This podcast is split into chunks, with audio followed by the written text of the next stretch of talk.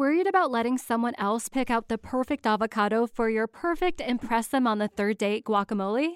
Well, good thing Instacart shoppers are as picky as you are. They find ripe avocados like it's their guac on the line. They are milk expiration date detectives. They bag eggs like the 12 precious pieces of cargo they are. So let Instacart shoppers overthink your groceries so that you can overthink what you'll wear on that third date. Download the Instacart app to get free delivery on your first three orders while supplies last. Minimum $10 per order. Additional terms apply.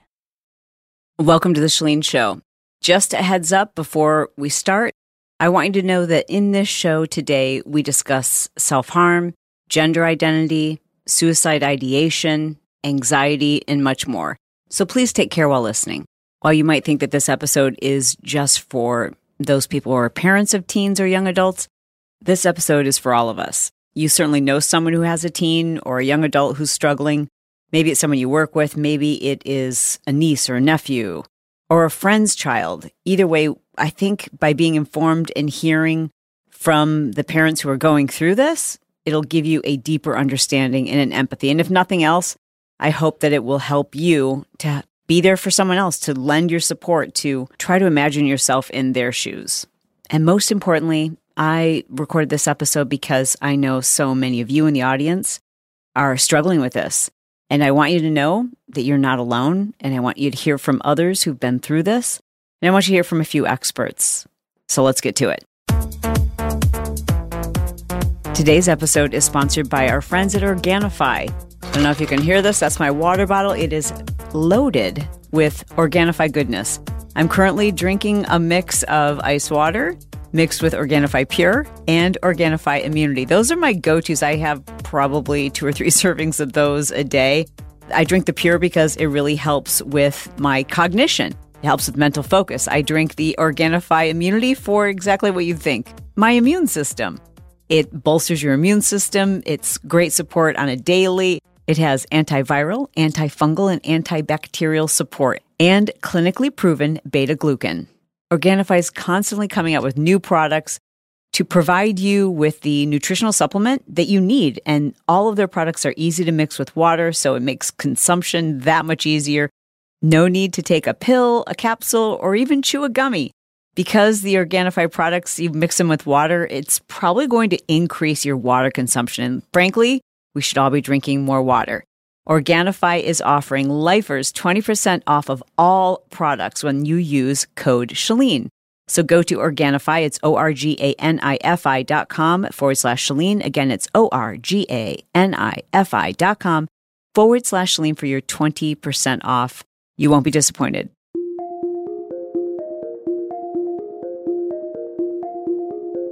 We all know that being a young adult, being a teenager, can be super tumultuous. But did you know that half of all mental health conditions emerge by age 14? And on top of the regular stressors and angst that goes along with being in school, with relationships, with figuring out who you are, teens and young adults today have even more uncertainty and the pressures of social media to contend with. The mental health of young people over the last year and a half to two years has frankly dive bombed. Young people report feeling more disconnected and more anxious, with generalized anxiety, self harm, suicide ideation, suicide attempts skyrocketing in 2021. And now, with schools opening back up, with young people returning to college and entering the workforce, mental health challenges are at an all time high. Psychologists and social workers report that depression and attempts for suicide were far greater in the last year than they've ever seen them before. And sadly, there's a much higher demand for psychological services than the supply can meet. And it doesn't take a rocket scientist to know that the mental health of young people definitely has an impact on the families in which they belong to, especially the parents. I want to encourage you to go to our show notes. You will find those at chalene.com and then just click on the podcast tab. There we'll have resources for suicide prevention, contact information for Dr. Mcayla Sarno, and additional resources that I hope you'll find helpful. Today, you'll be hearing from those parents. You'll be hearing from people who've been through it, people who are in the midst of it, and you'll be hearing from experts. Like a friend of the show, licensed psychologist and EMDR specialist, Dr. Mcayla Sarno. We're at a time right now where teen depression, teen anxiety, teen suicide is at an all time high. And as a parent, it can feel very scary and you can feel very alone. You're not. I asked parents to share with me in their own words what it is they've been dealing with. I invite you to share your message with me by going to chalene.com forward slash podcast. There you'll see a little widget that allows you to leave a voicemail message. You can do so anonymously if you'd like. You'll have up to four minutes to speak. And always, I recommend that people try to jot down a few ideas before calling just to help you organize your thoughts. I want to thank each and every one of you for sharing such honesty and transparency because I know it's going to help others. It's been a roller coaster. She's been diagnosed recently with bipolar. She had ADHD, very impulsive, struggled in elementary school, middle school, high school with friends. He has huge anxiety issues, he has anger issues. You know, my son also struggles with his sexuality. He has an eating disorder. He will not seek help. We've tried a few times and it's just, it's failed miserably. My daughter, who's 17 now, dealt with crippling anxiety. We're not out of the woods. She's attempted multiple times in the last 18 months, so we're not out of the woods. Sometimes I'll wake up in the middle of the night and check on him and make sure that he's okay. I literally walk up to his bed and like make sure he's breathing I'm constantly checking his location when he leaves the house because I'm worried about like maybe he's going to go out and hurt himself. Worrying if I'm going to wake up and find him dead in the morning. When a child falls ill, it's not uncommon for communities to rally together, you know, parents to ask other people to pray for them. It can galvanize a whole community and pull them together to make certain that the child receives the best possible care. You will see Kickstarters, and GoFundMe campaigns.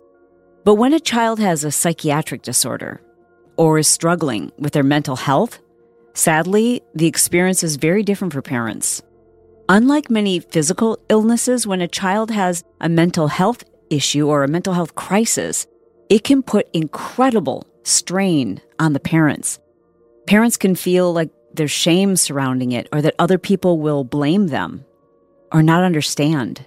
We know that mental health issues can make the young adult feel completely isolated, but it can also alienate and isolate the family members from their community, their friends, and oftentimes even each other. Sometimes parents can disagree about the diagnosis and the type of treatment that a child needs. And as a parent, all you want to do is fix your child. One parent may become obsessed with helping the child, while the other one might feel left out and discouraged. And the result can often be a family that is inflicted with mental health. While today we are talking about problems related to anxiety and social pressures, self harm, suicide ideation, and gender identity, it is also critical for parents of a child who has a serious psychiatric disorder, even like ADHD, autism, or OCD, to make sure that they are getting appropriate evidence based treatment as soon as possible and to make sure that they know support is out there, help is out there. You need to know that you're not alone. But for those of us who are there to support our friends and family members who are going through this, we have to understand how alone these parents can feel and how important it is for us as people who love them and care for them to reach out to them to let them know that they are not alone, to listen.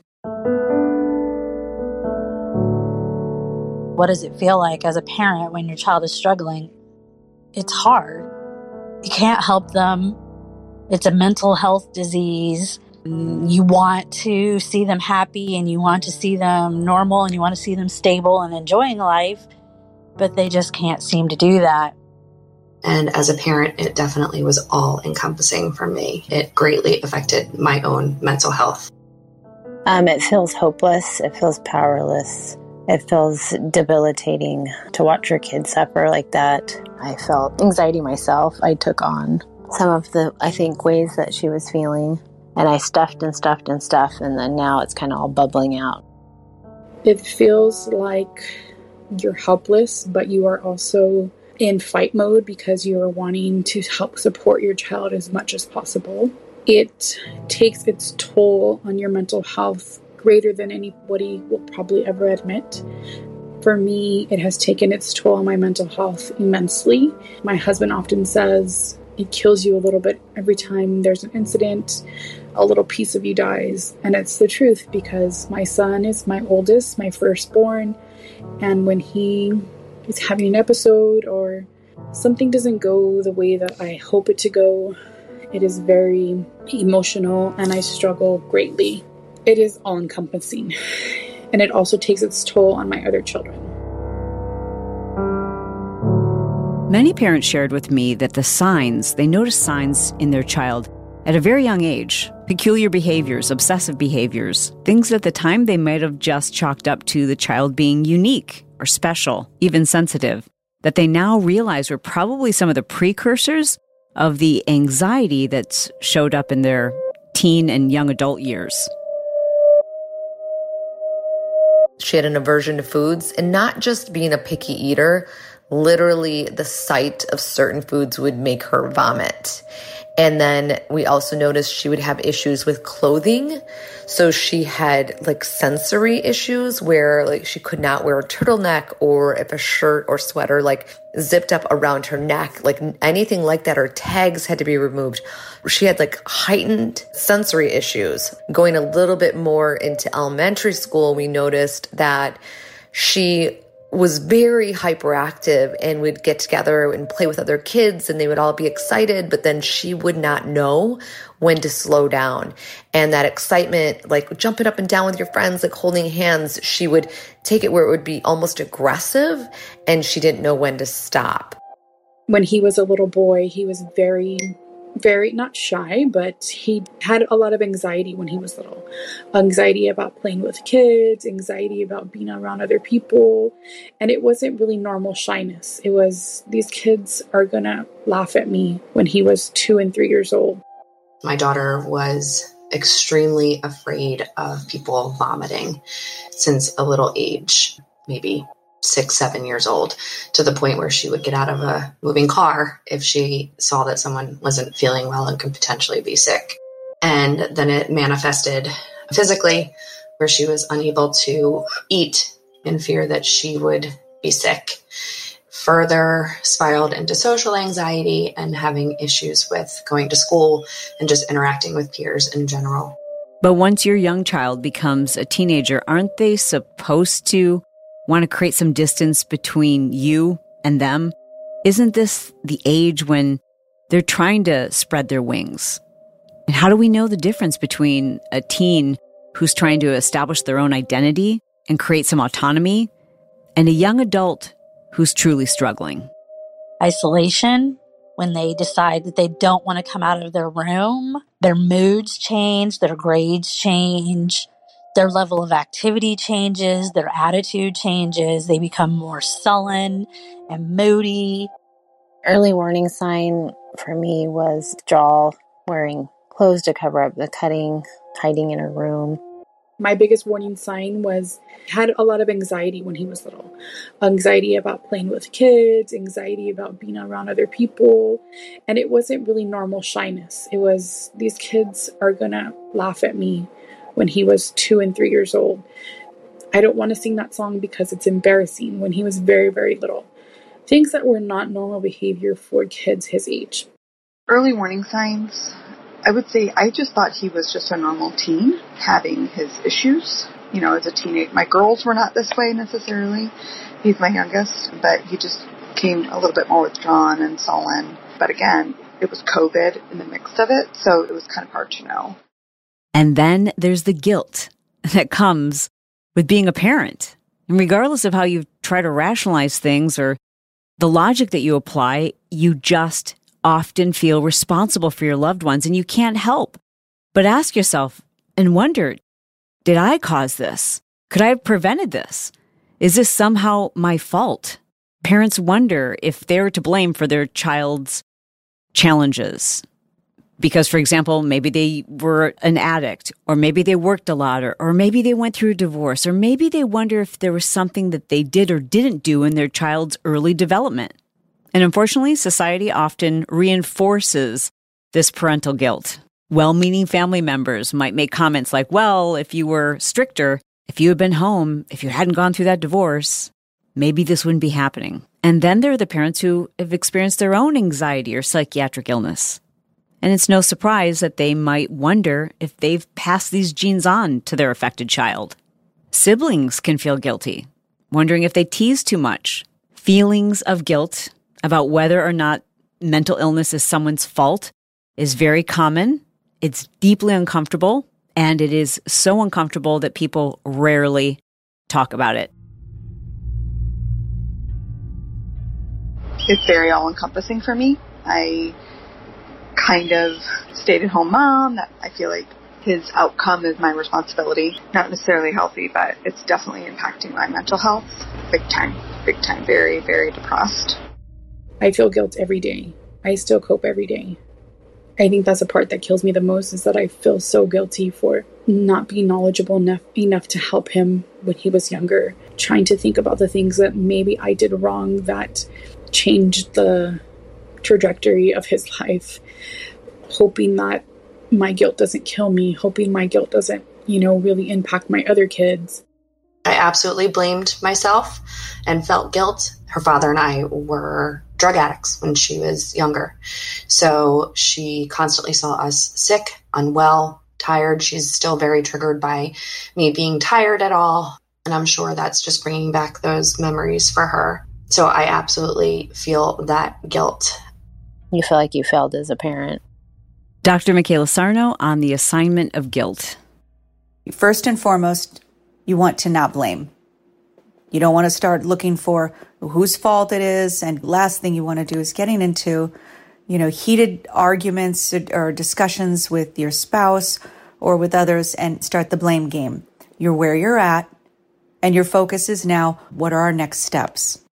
There's a mountain of data, research that clearly shows that psychiatric disorders, mental illness is often caused by a combination of experiential or environmental factors.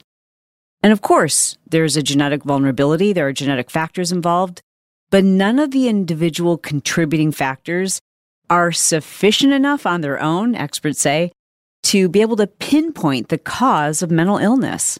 In most cases, it's a combination of these effects. Of course, made worse by all of the uncertainty in the last year, made worse by the influence of social media. It's really important to remember, though, that no one life experience on its own typically causes mental illness. It's normal for parents to feel guilty about their child's struggles and wonder if they could have prevented, if they could have been better parents. But it's important to remember that there is no such thing as perfect parenting. And even if you were the perfect parent, who's to say that you were the perfect parent for this very specific and unique child? Even the perfect parent can't prevent mental illness. So it's really important to recognize that we have limited control over many of the things that happen to us throughout our lives and that happen to our loved ones. All that we can do is do our best. I have not felt guilt or blamed myself, to be honest, because I know that a mental health issue and nobody can be blamed for it. It's just something that happens. I will tell you from the bottom of my heart and my core that I have no guilt or shame of any of this because as I stepped in, I didn't ignore the problem. I gave her as many tools as I could to help her get through it. We seeked therapy. We sent her away for a little bit. Like I did all the things that I could think of that would help her have success in life. I think it goes without saying that social media has positives and a lot of potential negatives. I mean, a podcast is an example of social media. And I hope, I hope, I pray that you see it as a positive example. But there are so many negative ones that have impacted the mental health of our young people, especially during the pandemic. I mean, many young people were faced with solace or community. and they turned to heavy social media use to connect. And that heavy use has been linked to the negative well being and declining self esteem of young people and their mental state, with girls experiencing the worst decline in depression and feelings of hopelessness. Research of over 5,000 young people conducted by the Millennium Cohort Study found that a decrease in family income, exercise, and poor maternal mental health contributed to the mental health condition of our young people. There's no question that social media has become a double edged sword, with young Americans using social media to address and understand the mental health issues caused by social media. A study conducted by Common Sense Media found that while social media can affect a young person's mental health, including more exposure to hateful rhetoric like racism, sexism, body shaming, young people use social media to find their community, to belong. Young people are going through these periods in their lives right now as we're coming out of the pandemic that is so crucial to their development and it's tumultuous. I mean, even in the best of times, even if there wasn't all of this chaos and uncertainty, it's still a really difficult period of time to go through. And unfortunately, social media has allowed young people to connect over their anxiety, depression, and struggles with their gender and sexual identity. For many young people, more time at home, especially during the pandemic and the lockdown, meant more time glued to their screens. Social distancing meant that they were limited on the amount of contact that they had socially with real people in real life. Feelings of loneliness and isolation, coupled with our desire for dopamine, our desire for happiness, and our desire for connectedness, leads many young adults to find communities that aren't always in their best interest online. I'm a parent of a child who struggled with social media all throughout middle school and high school. She's now 22, and it led to her having addictions that included cocaine, alcohol, sex. I do believe social media had a big part with it in the sense that he began searching and looking and finding out answers for what he was stealing, and he did not share those with us. He just started looking on his own to get his own answers, and now he's friend group and is now his family that he's choosing because they affirm his decision to be a girl. Social media played a huge role in her anxiety. Snapchat, Instagram, comparing, just seeing the constant interactions with people. She couldn't turn it off once she got home from school, if she did end up actually being able to go to school. She was bullied. She's a beautiful, tall, gorgeous girl, and girls can be rough. Social media, I feel like like rumors are spread or bullying, so I do think it has a play in it. So, what do you do as a parent? I mean, every kid is on their phone. Every kid is like, "Mom, everybody's on Instagram, everybody's on YouTube. I need my phone. I need to be on social media." How do you balance being the parent with this thing that seems like something they've grown up with, something that they quote unquote need? We've all seen the morning shows with, you know, kind of unrealistic advice of how to manage these things with your teens or advice from clinicians, which is great. But what advice do the parents have? The parents who've been through this, the hardest parts of it. My advice for somebody that has a struggling teen right now, or you're worried that there's some risky behavior going on, or your intuition is going off, you need to step in. I mean, I recommend even stepping in before it becomes a problem if you know your child suffers from anxiety or depression or ADHD. Like stepping in at a younger age makes this so much easier. So we had access to all of Maddie's social media devices, her login and her password because we owned those devices at a very young age. And when we did find out that there were some things going on, her phone would come to us every night before she would go to bed and listen I'm not naive. There probably was some secret devices at some point. Kids will try to get away with whatever they can. So you just can't trust them. But you just have to do all you can. And they're going to tell you you're crazy. She's going to tell you or he that My friends think you're crazy. I didn't care. I do not care what her friends thought of me. I was trying to protect her from making a decision that she couldn't come back from. We even had to put alarms on our house to keep her in. We live in a really nice neighborhood. It's very safe, but we had to keep our child in. So you just have to take whatever measures you can to protect them. And yes, they're going to be mad. They're going to get frustrated, but you just have to be calm and just stick to whatever you say. And then last thing I want to say is that I know it's so important. We get so sidetracked and all we can focus on are all the wrong things they're doing, the mistakes they're making, the bad grades, their choices of friends. And that's all really quick. I want to say this too about friends. You have to be super careful about what you're saying about their friends because that's so hurtful because this is one thing that Maddie had to at one point tell me is you're telling me I'm hanging around kids that are bad. She's like, they're me. I'm that same person. So you're basically calling your kid bad. You're just, you need to reword it where I don't want you hanging around kids that aren't making the best of choices because all kids are good. They're just trying to figure out how to navigate in this crazy world. And just remember to find the little tiny things that they're doing good whether that be like, thanks for hanging up your jacket, just the small little tiny things. They are needing some positive reinforcement in their life. They have so much negative coming from everywhere. So you need to give them some positive support and give them hugs and give them love. Dr. Mcayla has a unique perspective as a mother of a teen herself who treats families and teens with EMDR intensives and family therapy her perspective on social media and the influence that we expose these young adults to is of critical importance.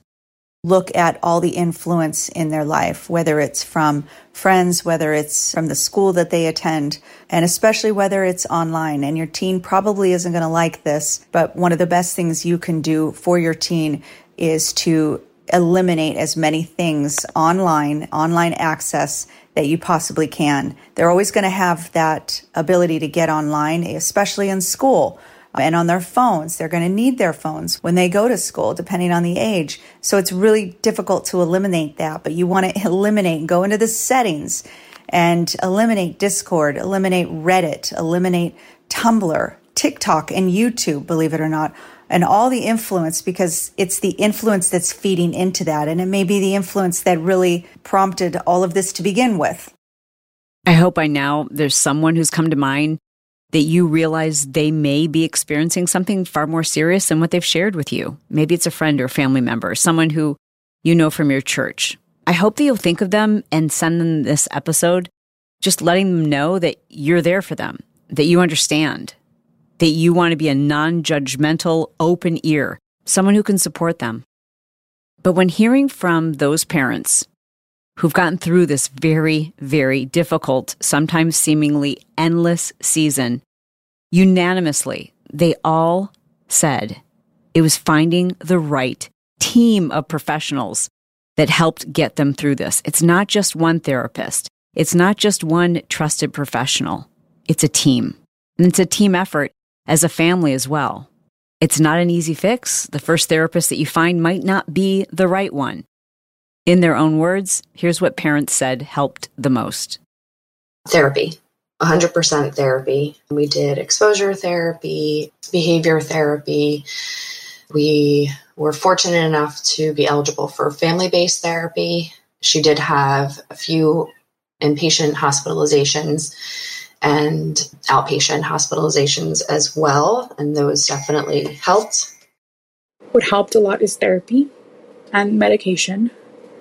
But I would say that therapy has been the utmost help to us. It's the thing that has helped us the greatest, even though now he's kind of reluctant to go. I think what helped her through the second suicide attempt with pills we really got her into counseling, and that really helped. And I don't want to paint a perfect picture. This isn't going to be easy. Finding the right therapist is difficult.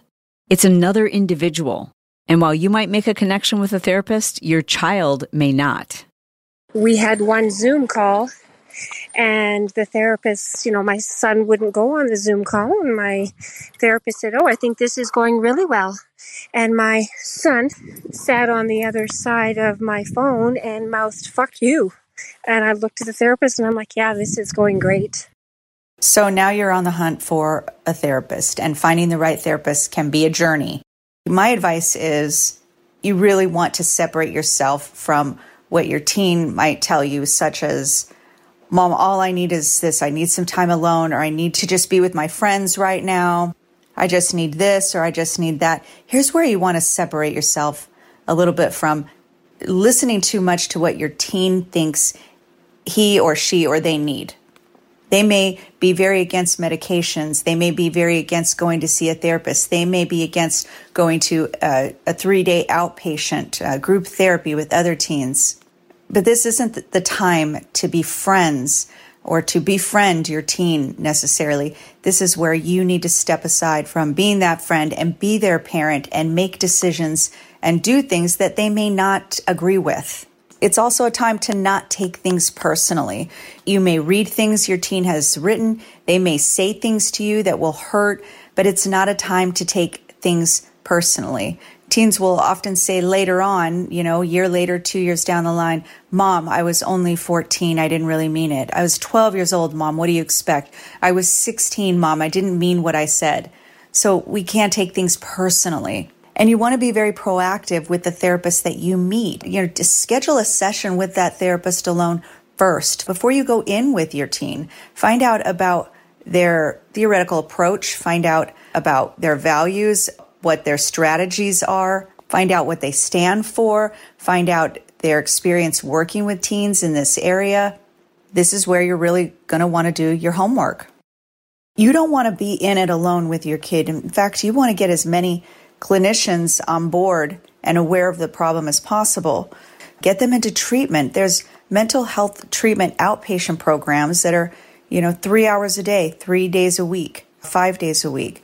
Because if your child is struggling with anxiety or depression, you don't know that there's suicide ideation or not. And sometimes our teens will tell us this and sometimes they won't. But it can easily move into suicide ideation if the problem continues to persist.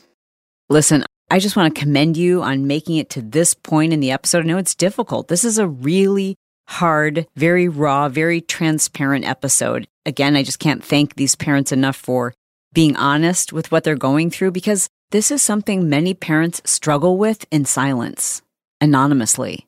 If our child is struggling, we're just conditioned to believe that if our child is struggling, it must be something that we've done.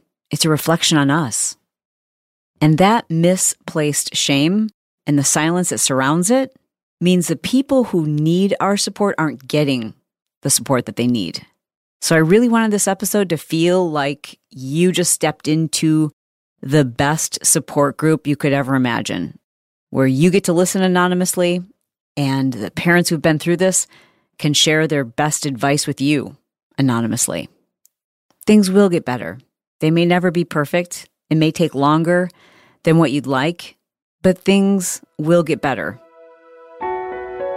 And here's some of the best advice from the people who know firsthand that you're going to make it through.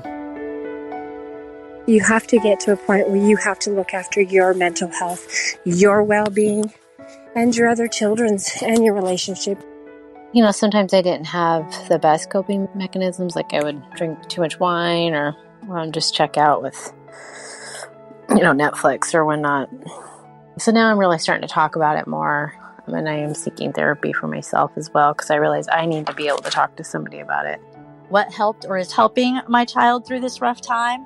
Therapy, medication, having people to talk to, alerting his school to let them know what he's going through so they can keep an eye on him for warning signs, encouraging him to spend time with people who are positive and happy making sure that he is taking his medication, making sure that he has his weekly therapy sessions, touching base with the therapist just to make sure that there's no big things to be worrying about.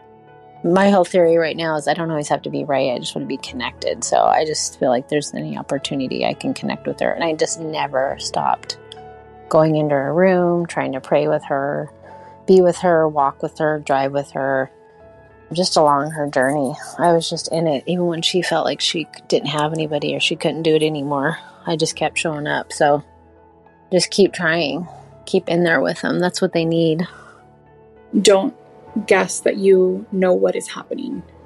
Ask for help, ask for advice, seek out specialists, seek out people that are, you know, quote unquote experts.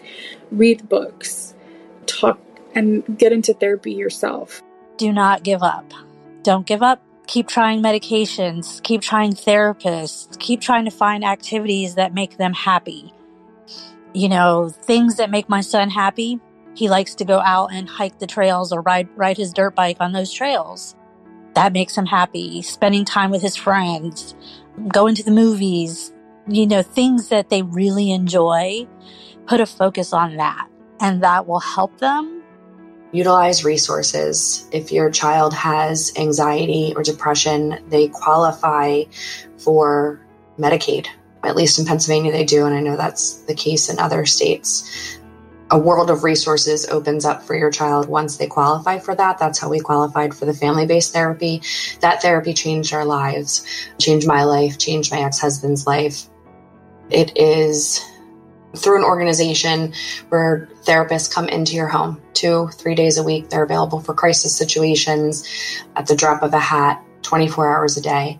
They work with the entire family because, as we all know, addiction is a family disease. So all of my children were affected by it, but also are able to help her siblings who were traumatized by her anxiety. They were able to express their feelings about that and get help also. So, my other words of encouragement are that you will get through this. This is a season in your and your child's life and just listen to them. We don't always need to give them advice or fix the problems but we need to be there to listen. The more anxious you look it just feeds into your teen's anxiety even if you have to fake it you want to send that message to your teen that you hear that you understand that there is this problem and that you are going to do everything that you can to help them through it and that you will get through it. So you want to really send that message of confidence. Even if you're not feeling fully confident, you want to send them that message because they're looking to you for help. And of course, that's the next thing you want to do is get help.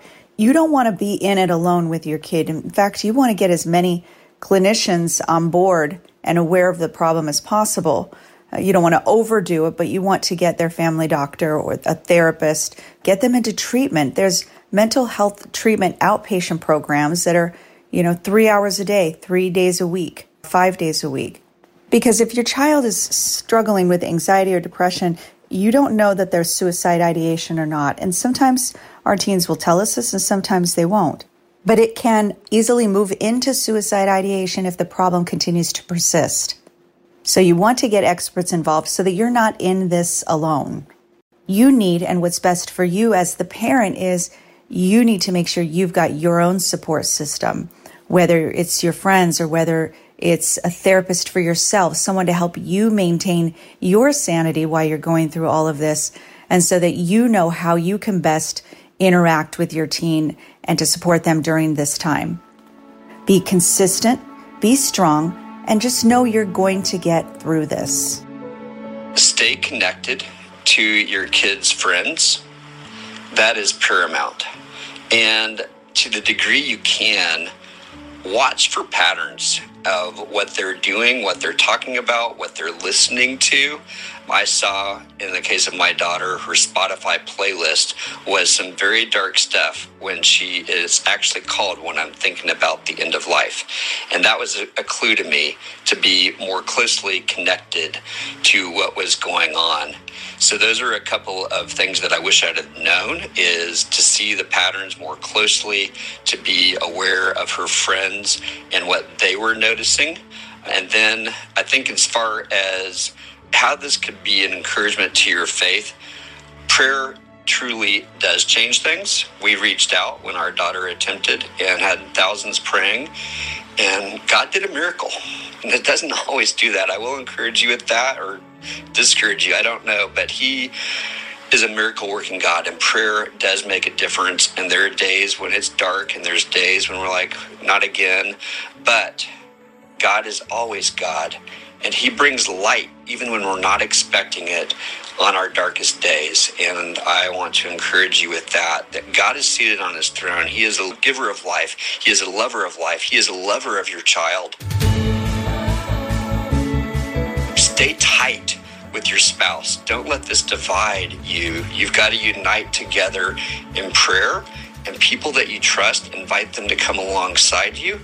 And it's going to be a, a long journey. But through prayer and with the wisdom of counselors, the wisdom of doctors, there's always another part of this story. It's not just a despairing of life. There is a medical condition potentially. There's other things going on. So be on the lookout and lean heavily into the Lord. He is your strength. He is your refuge. He is your rock.